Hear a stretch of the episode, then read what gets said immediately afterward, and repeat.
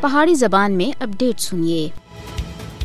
وہی قوما تاریخ میں زندہ رہندی ہیں جڑیاں اپنے اسلاف کی قربانیاں کو یاد رکھتی ہیں بھارت دے زیر تسلط جموں کشمیر دے لوگ بھی اپنے شہیدان دی قربانیاں کو نہیں بھولے۔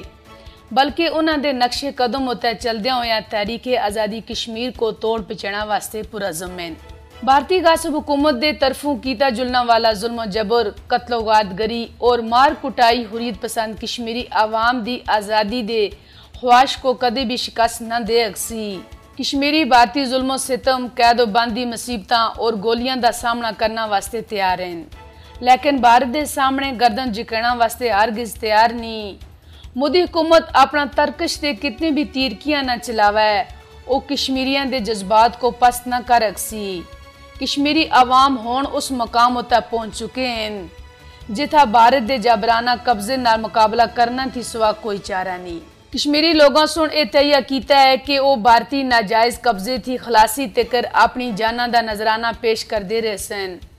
بھارت دے زیر تسلط جموں کشمیر دے لوگ بھارت دے مکرو کرتوتاں کو پیوندے خاک کرنا واسطے کٹھے ہیں۔ انہاں دی ہے کی دن ہے کہ اساں کو کسی بھی صورت بچ بھارت دی غلامی تھی جان چھڑینی ہے۔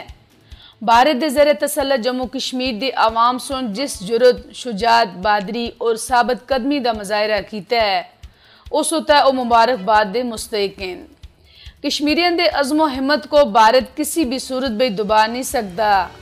کشمیری پر امید ہیں کہ انہاں دی قربانیاں ضرور رنگ لیسن اور اس دے نتیجے بچ انہاں کو اپنا حق مل کے رہسی۔